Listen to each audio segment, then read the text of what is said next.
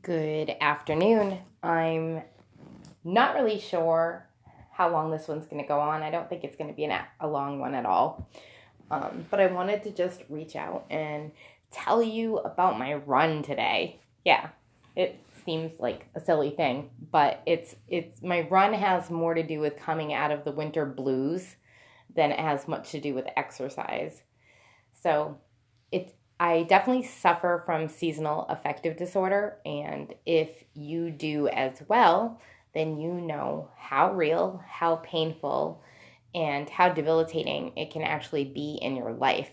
And I kind of, I think that I actually suffered from this for years and years and years and years, um, but it has gotten worse since I was a teenager over time. And definitely worse since um, perimenopause and heading into menopause. Um, very much more pronounced, and literally starts usually um, mid-December. I start feeling it, uh, but still with the excitement of the holidays or the busyness of the holidays, I don't really notice it as much until the holiday festivities are over. Um, but this year's holidays were a little screwed up for me, so I felt it cu- creep up on me quicker. And I felt it toward the beginning of December. And it usually lasts for me until very late February, early March. Um, uh, I, the anniversary of my father's suicide is at the end of February. So even if we have a couple of warm days, I, I always kind of feel like I need to get through that hurdle of that anniversary date before life makes much sense to me and my brain starts to uh, be less cloudy. And that's a, one of the ways that I do describe the seasonal affective disorder is like a cloudy, kind of like mushy brain. So I I literally feel like my brain almost goes on pause for months. Literally for months. Like I'm able to function and do the things that I need to do, but I don't feel present. I don't feel present in my body, and I don't feel like myself. Um, I feel kind of like I'm going through the motions for a couple months and just getting stuff done. I feel more lethargic. Uh, my workouts are tougher. Relating to other people and having enough even just patience with people and true inner joy is a struggle for me over the winter months. And they have been again this winter. Um, I've just kind of been putting one foot in front of the other, knowing that eventually spring comes and Julie's heart thaws out. That's kind of what it feels like. Um, so I was really excited because the weather forecaster had predicted like fifty degree weather today. And I never even really checked the weather, but as soon as I heard that, I was like, I'm going for my run outside. Because I kind of end up on the treadmill, and in my opinion, the dreadmill over the winter months. I'm not someone that runs outside. Um, I've got pretty bad arthritis in my knees and my hips, and I don't want to chance ending any type of running that I would do permanently, so I don't run in the winter at all. Um, my knees lock up in the cold, and I'm worried about slips and falls, and so I just I take it indoors during the winter. Um, a lot more yoga, a lot more cycling and stuff like that over the winter months. And so I heard that it was going to be fifty, and I was like, I am going outside. And um, I got ready to go outside, and I went outside with just a long sleeve running shirt and running pants, and came right back in and grabbed a, a hoodie because it was a lot colder than fifty degrees. But my mind was already made up. I already had my music picked out. I already had my headphones ready. Um, I had my my running pants that has my little secret uh, key pocket for my for my key to my front door. I was ready to go. And so even though it was much brisker than what they were saying, I was ready to go.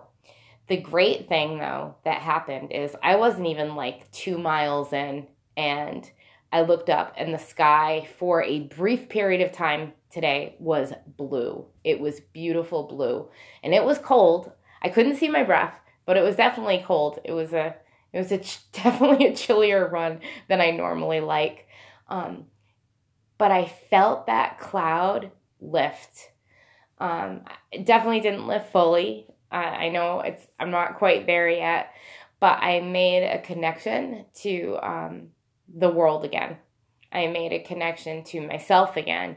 I could feel that old per- old Julie was back. And in it, for a moment of time, and it sounds very corny and cliche, but as I was out running, the world was right once again. And I know that the world is not right. And I know that there's so many very real, huge problems in our world today. But in my own spirit, the world was right today. And that is such a rare event that I, I just wanted to share that. Um, so if anybody out there is struggling with seasonal affective disorder, or just gets the winter blues, um, or just, you know, really desires spring and summer activities, they're on the way. They're coming. So hang in there with me, my friends. Um, I got a little sneak preview, and it's going to be great. I, I got a taste and a touch of it. And it was so crazy, too, because when I came back from my run and I looked outside, and I, I opened my blinds in my house, the gray sky was back. The blue sky literally only held out for the duration of my run. And then it was gray and kind of blah and miserable out again. And I was like, well, thank you. Thank you for that. Because I got to enjoy a beautiful blue sky and the sun on my face for my entire run. Um, even though it was a little bit nippy, a little bit brisk, it felt fantastic. And uh, definitely let me know that I need to be spending a little more time outdoors, even if it's chilly. Um, I do walk a tremendous amount, um, even in the winter, but there's nothing like a good run for me. There's nothing like a good run, my favorite music in my headphones, and uh, time. I had enough time that I wasn't rushing back for anyone. I had time to just get it done and enjoy myself and take my time doing it. Uh, feel my muscles, connect with my feet in the ground. Uh, a lot of grounding actually takes place while I run. And just, I felt like it was a whisper. It, corny, I know, but a whisper from the universe, a whisper from my higher power, my creator, that everything is going to be okay. Doesn't look it. A lot of times in this past year, it hasn't felt it. It felt like, is anything ever going to feel normal again? And I felt like he was whispering in my ear that, yes, yes, it's going to be okay. Even when it doesn't look it, I still see you there.